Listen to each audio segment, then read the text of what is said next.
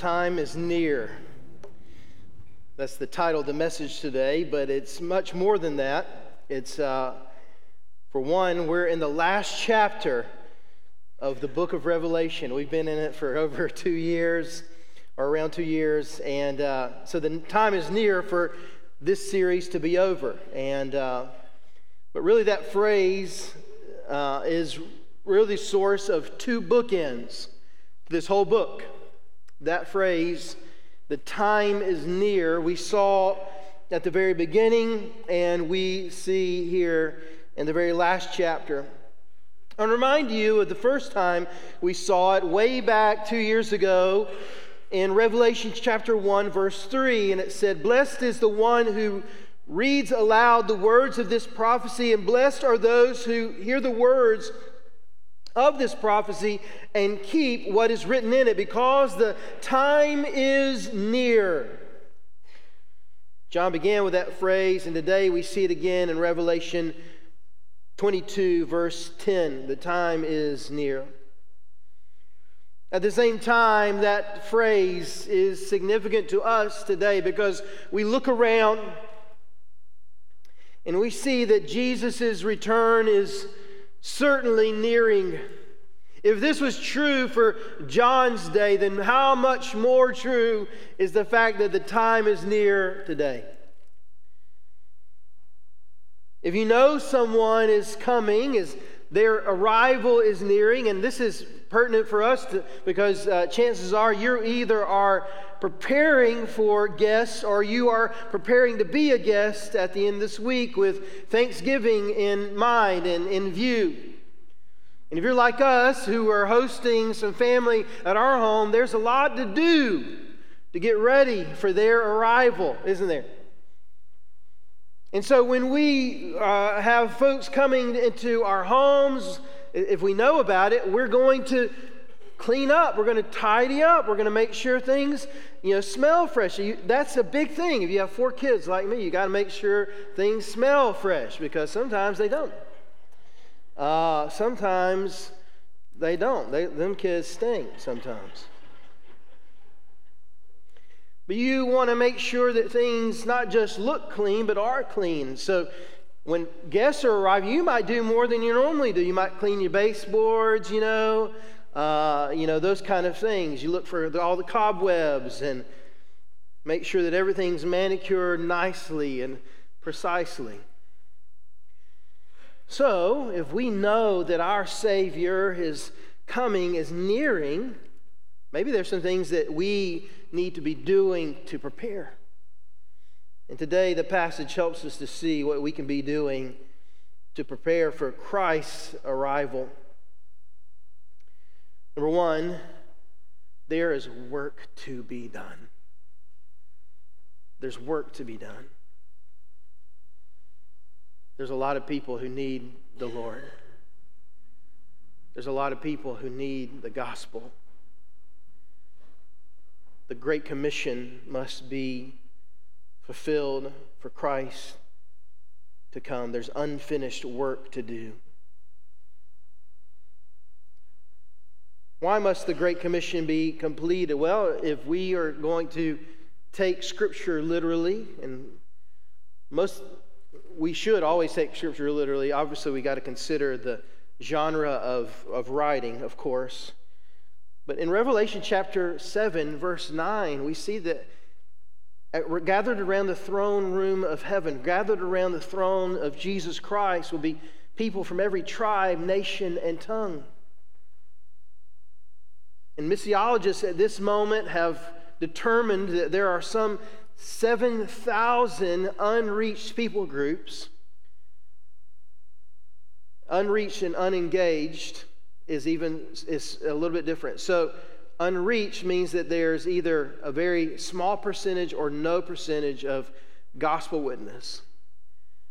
Out of the 7,000, there's 3,000, uh, 3,000 plus, who've never had the gospel or a gospel witness or a pastor or a missionary or anyone visit their, their the place that they live, an unreached, unengaged people group. What does that mean? The arrival of Christ will come quicker the more you and I get out and share the gospel with these people so that Revelation 7 9 can be fulfilled. But let's look at today's passage for a few other things that we see that we can do to prepare for Jesus' arrival, prepare our own hearts, to prepare our own lives and our own minds. And if you would, if you are able, would you stand to honor the reading of God's word? And we're in Revelation chapter 22, verses 1 through 16. Would you read along with me? Then he showed me the river, the water of life clear as crystal, flowing from the throne of God and of the Lamb down the middle of the city's main street. And the tree of life was on each side of the river, bearing 12 kinds of fruit, producing its fruit every month. The leaves of the tree are for healing the nations. And there will be no longer any curse. The throne of God and of the Lamb will be in the city, and his servants will worship him. They will see his face, and his name will be on their foreheads. Night will be no more. People will not need the light of a lamp or the light of the sun because the Lord God will give them light and they will reign forever and ever. Then he said to me, speaking of an angel, these words are faithful and true. The Lord, the God of the spirits of the prophets, has sent his angel to show his servants what must soon take place. Look, I am coming soon. Blessed is the one who keeps the words of the prophecy of this book. I, John, am the one who heard and saw these things. When I heard and saw them, I fell down to worship at the feet of the angel who had shown them to me. But he said to me, Don't do that. I am a fellow servant with you, your brothers the prophets, and those who keep the words of this book. Worship God. And he said to me, don't seal up the words of the prophecy of this book because my time because the time is near. Let the filthy still be filthy, let the righteous go on in unrighteousness, let the holy still be holy. Look, I'm coming soon, and my reward is with me to repay each person according to his work. I am the Alpha and the Omega, and the first and the last, the beginning and the end. Blessed are those who wash their robes so they can so they may have the right to the tree of life and may enter the city of the gates by the gates. Outside are the dogs, the sorcerers, the sexual immoral, immoral, the murderers, the idolaters, and everyone who loves and practices falsehood. I, Jesus, have sent my angel to attest to these things to you for the churches. I am the root and the descendant of David, the bright and morning star. This is the word of the Lord. Thanks be to God. You may be seated. And as we consider the text of this passage, may we consider how we can prepare our own hearts to be ready because the time is near and because the Lord is coming. Number one, John continues laying out what he saw. We looked at this a little bit last week. The angel took him and was leading him. And in this moment, the angel is leading him down Main Street in the new city in Jerusalem. He's leading him right down the middle of it all. And when he comes to this place, he comes to this river that is flowing down Main Street, and there's this beautiful tree. This tree that somehow defies logic, right? Because it's on both sides of the river. It says it's one tree, but it's on both sides of the river. So, literally, a river's running through this tree, even. And John realizes and knows it to be the tree of life. Now, if you know your Bible, and I know you do, we should pause there for a moment and think wait a second. The tree of life, wasn't that something that was in the Garden of Eden? And yes, it was. It was in the Garden of Eden, and it was a tree that Adam and Eve were able to eat from until they ate from the tree of the knowledge of good and evil. And at that moment, and, and all that transpired, the Lord had to banish them from the Garden of Eden so that they would not eat of the tree of life and therefore give themselves eternal condemnation. And so, in the Garden of Eden, when sin is present and when God uh, deals with sin justly, in the same moment, He has grace because He shields His people from eternal condemnation. He provides a way for them to have grace and mercy and eventually trust in Him for salvation. So, we should pause for a moment and say, wait a second. Here's this tree that once was forbidden because of the sinfulness of the people of earth, the sinfulness of humankind, they were banished from the place where this tree was once housed so that they wouldn't uh, heap eternal condemnation on themselves. So, why is it there now? He gave us clarity, John does. He answers our question, he answers our pause, and he says, He says that the leaves of the tree are for healing the nations, and there will no longer be any curse. No longer any curse. You see, the tree of life is here in the middle of the garden. And this is really a garden. The city is a representation or a remaking, a recreation of the original Garden of Eden. And here, right in the middle of all the city, right here in the middle, of the middle of the garden, in the middle of the city, is this tree that once was this great blessing, but also became a part of the great curse. And now all of that has been wiped away. You see, the first thing we must realize is that the time is near. This is the first point. The time is near for the curse to be over. The time is near for the curse to be over.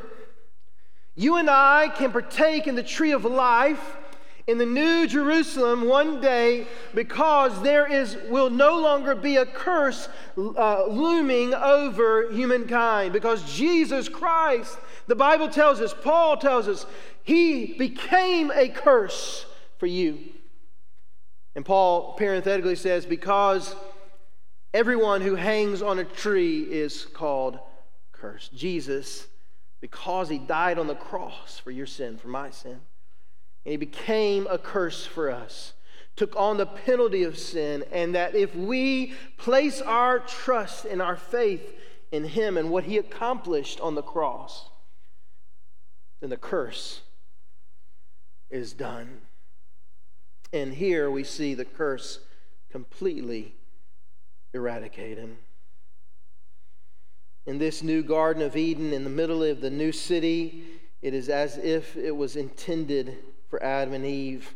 It's as it was intended for Adam and Eve because of the new Adam, Jesus Christ.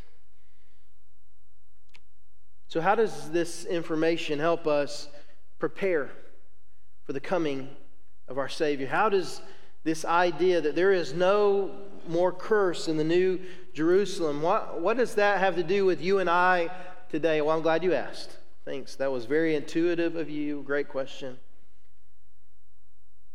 Because you and I should be preparing our house, preparing our lives to live as, there, as if there is no longer a curse. You and I just like we would or will be doing this week, cleaning out all the nooks and crannies that no one will ever see. But we're so concerned that there, someone might look at my baseboards, right? Somebody might look at that corner. We need to be doing that in our lives. Examining the nooks and crannies and say, you know what? I want to live my life now like the curse is eradicated. Because it is. If you are in Christ, then there's no longer any curse on you. You and I are affected by the curse of sin. We still have sickness and ailments and the difficulties that we face in this world, and that will all be done away with in the New Jerusalem. But you and I, the curse has already been accomplished, this undoing of the curse has already been accomplished for you and I, so that when we uh, trust in Jesus Christ, our sins are forgiven, our lives are cleaned up. You and I are counted as righteous, white robes robed in the righteousness of Christ. So we ought to be living that way. And what was forgiven, we should be getting rid of in our own lives. Paul tells us that he mortified these parts in himself daily, is how he described it. He killed sin daily. John Owen famously said, a, a, a, a theologian from of old, he famously said, Be killing sin or it will be killing you. Friends, we, we must take sin very seriously because our sins are what held Jesus on the cross. And so, for us to continue living in sin, us to continue allowing sinfulness in our own hearts and our own lives, means that we just don't care.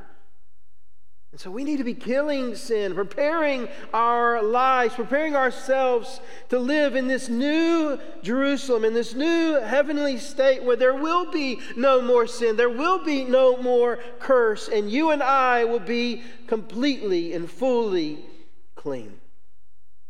But let us begin now living in this way, taking sin seriously, taking our own sin seriously and asking God to help us to kill it daily. The second thing we see is that the time is near for the Lord to fulfill his word. John is walking around with this angel, and in verse 4 and 5, John outlines some of the other aspects of the curse being over. I want to read those for just a moment to kind of piggyback off the last, post, uh, last point. They say they will see his face and his name will be on their foreheads. Night will be no more. People will not need the light of the lamp of the, or the light of the sun because the Lord God will give them light and they will reign forever and ever. And then verse 6. John tells us, and, and following, John tells us that the angel said something so significant about all that was happening, all that was transpiring. And he tells us that these words are faithful and true. The Lord, the God of the spirits of the prophets, has sent his angel to show his servants what must soon take place. Jesus is faithful and true. God is faithful and true. We, we know that, we, we hear that, we, we sing songs about that. But how is that welling up in our hearts to prepare us for this day to come? How is that welling up in our hearts to prepare us for the time is near? You and I can prepare ourselves, prepare our hearts by reminding ourselves of the Lord's faithfulness to His Word that He will accomplish what He said He would. The best way to remind ourselves of this is to keep it before our hearts and minds daily. Friends, we prepare for the coming of Jesus by reading His Word, by not just reading it, but letting it to saturate our lives and seep into our hearts on a daily basis. I, I don't want you to read God's Word daily as some religious exercise. No, no, no, no. If that's what you're doing, you miss the point. We, we, we, we digest the Word of God, we ingest the Word of God because we know that we need to be prepared for who He's called us to be. We need to be the people He's called us to be, for it to saturate our hearts and to, to give us the nourishment spiritually that we need. We need to remind ourselves daily that our, our God is faithful. When we do that, we combat all that we see. If you aren't able to be here Wednesday night, I, I would encourage you to be here because sometimes the Lord just gives me something new and, and different than, than, than sometimes what I expect. And last Wednesday night, one of the things the Lord helped me to see in His Word was this idea of thankfulness being like a window. Or I actually had funny glasses I put on, and it reminded us that we, we have to put on thankfulness and peer out of this, the window of thankfulness into our life so that we can see what's happening spiritually and not just what is happening that we see with our own eyes. To help us and give us eyes of uh, spiritual eyes, we need thankfulness, and thankfulness helps us do that and helps us to be thankful for what is, but maybe what we don't always see. And we need to be thankful, and we need to look into that window and put on those thankfulness glasses, if you will, to remind ourselves again and again and again that what we see is not what is truly there, but there's something behind it. There's something spiritual taking place. And we remind ourselves that our God is faithful. It helps us to remember. That even in the midst of the trials of life, in the midst of the difficulties and the turmoil that we face, God is better. God is bigger. We sing that song as we did earlier no, nothing is better than you. Nothing is better. I've, I've searched the world, but it couldn't fill me. Nothing is better than Him. I'm reminded of one of my favorite hymns. Great is thy faithfulness, O God my Father. There is no shadow of turning with thee. Thou changest not, thy compassions they fail not. As thou hast been, thou forever will be. Great is thy faithfulness. Great is thy faithfulness. Sing it with me. Morning by morning, new mercies I see. All I have needed, thy hand hath provided. Great is thy faithfulness.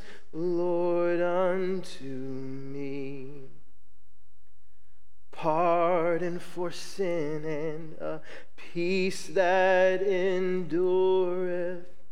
Thine own dear presence to cheer and to guide. Strength for today. Strength for today and bright hope for tomorrow. Blessings all mine with 10,000 besides. Sing with me. Great is thy faithfulness. Great is thy faithfulness. Morning by morning, new mercies I see. All I have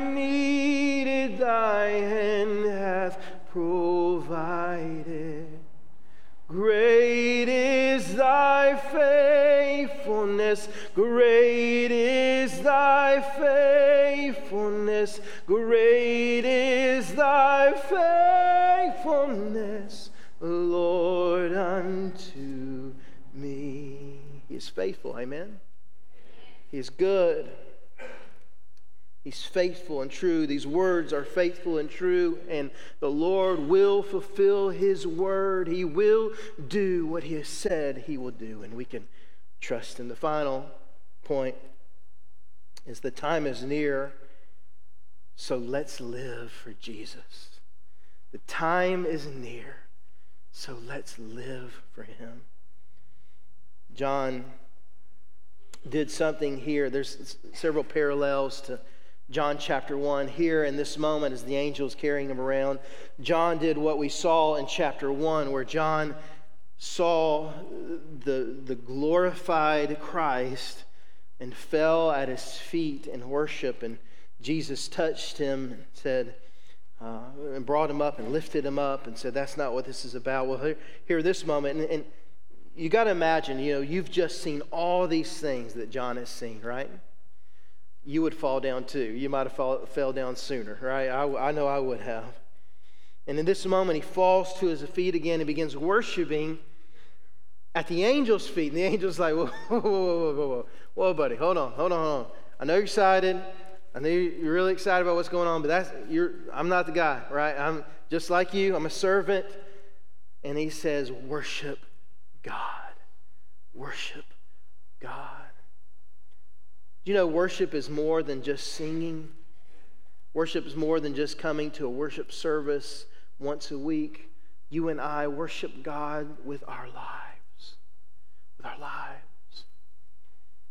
And God has called us to worship Him. How do we prepare for the time is near?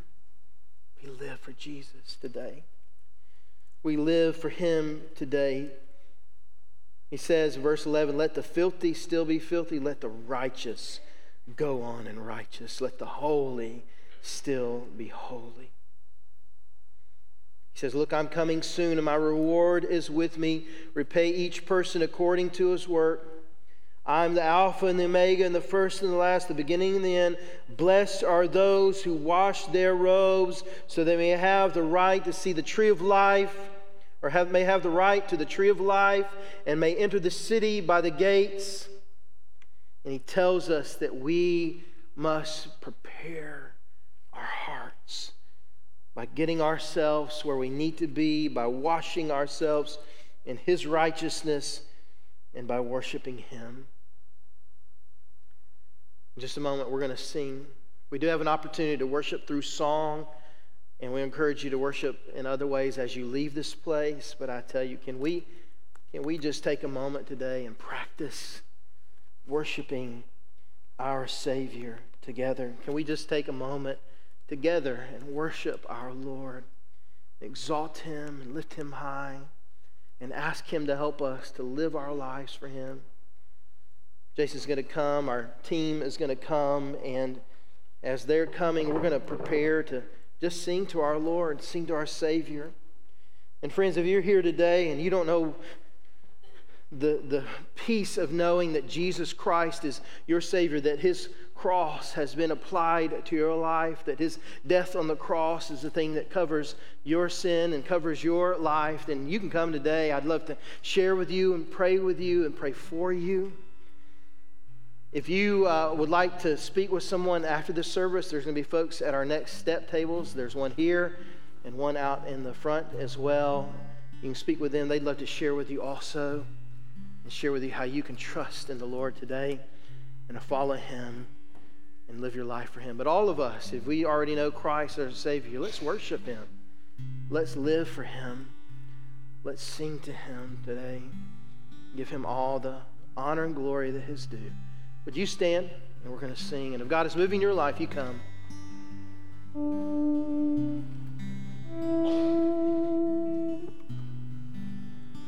Our God is worthy. Let's sing.